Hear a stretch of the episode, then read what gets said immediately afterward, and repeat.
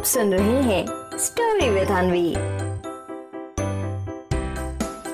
जलपरी और लकड़हारे की कहानी। एक बार की बात है, एक लकड़हारा था। वो हर रोज जंगल लकड़ियाँ काटने जाया करता था और फिर उन लकड़ियों को शहर आकर बेच देता था। लकड़ियाँ बेचने के बाद जितना उसे पैसा मिलता, उन पैसों से वो अपना घर चलाता। ऐसे ही एक दिन वो नदी के किनारे पेड़ पर चढ़ के लकड़ी काट रहा था कि तभी अचानक से उसकी कुल्हाड़ी हाथ से छूट गई और नदी में गिर गई। अब लकड़हारे को तैरना तो नहीं आता था तो वो नदी के किनारे बैठकर बहुत रोने लगा और रोते हुए अपने मन में बोलने लगा, नहीं नहीं, ये क्या हो गया? मेरे पास तो एक ही कुल्हाड़ी थी जिससे मैं लकड़ियाँ काटता और फिर अपना घर चलाता। अब मैं कैसे अपना घर चलाऊँगा? मेरा परिवार अब कैसे खाना खाएगा?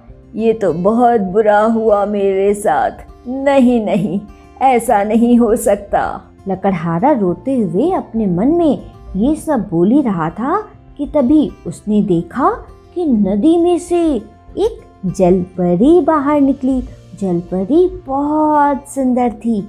उसकी नीली आँखें थीं और सुनहरे बाल थे। बाल बहुत चमक रहे थे। जलपरी को अपने सामने देखकर लकड़हारा बस उसे देखता ही रह गया। तभी जलपरी बोली, क्या हुआ तुमको? क्यों रो रहे हो तुम? मैं जलपरी हूँ। मुझे बताओ, शायद मैं तुम्हारी कोई मदद कर सकूँ। जलपरी की ये बात सुनकर लकड़हारा बोला, क्या आप मेरी मदद कर सकती हैं? अच्छा तो मैं आपको बताता हूँ। वो क्या हुआ? मैं उस पेड़ के ऊपर चढ़कर लकड़ियाँ काट रहा था कि तभी मेरी कुल्हाड़ी नदी में गिर गई। लकड़हारे की बात सुनकर जलपरी बोली अच्छा चिंता मत करो, मैं अभी तुम्हारी कुल्हाड़ी ढूंढ देती हूँ। और फिर ऐसा कहने के बाद जलपरी पानी के अंदर चली जाती है। और फिर थोड़ी देर बाद सोने की कुल्हाड़ी लेकर बाहर आती है। अब जलपरी के हाथ में सोने की कुल्हाड़ी। बस लकड़हारा देखता ही रह जाता है। तभी जलपरी बोलती है अच्छा जल्दी से बताओ, क्या ये तुम्हारी कुल्हाड़ी है? जलपरी की ये बात सुनकर लकड़हारा बोलता है, नहीं नहीं, मुझे माफ़ करिएगा, ये मेरी कुल्हाड़ी नहीं है।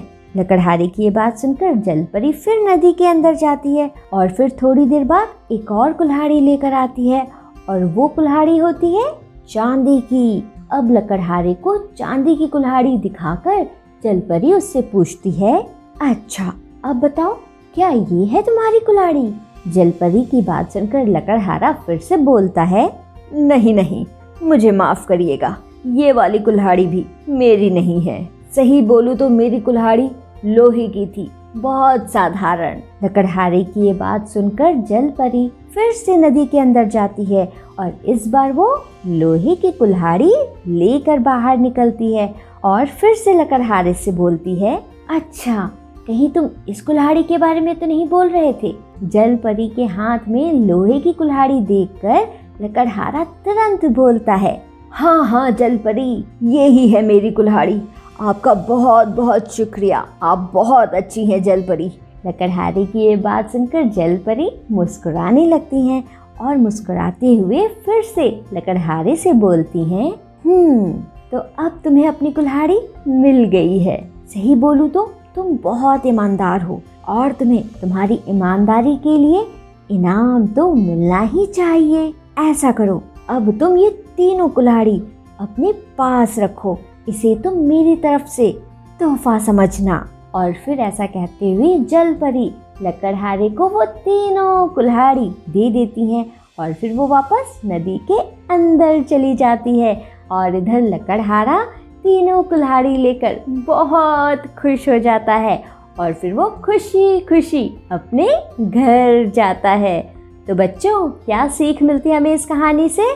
इस कहानी से हमें ये सीख मिलती है कि बच्चों, हमें कभी भी, कोई भी गलत काम नहीं करना चाहिए, क्योंकि ईमानदारी का फल हमेशा मीठा ही होता है। समझे? आप सुन रहे थे स्टोरी विद अनवी अनवी के साथ।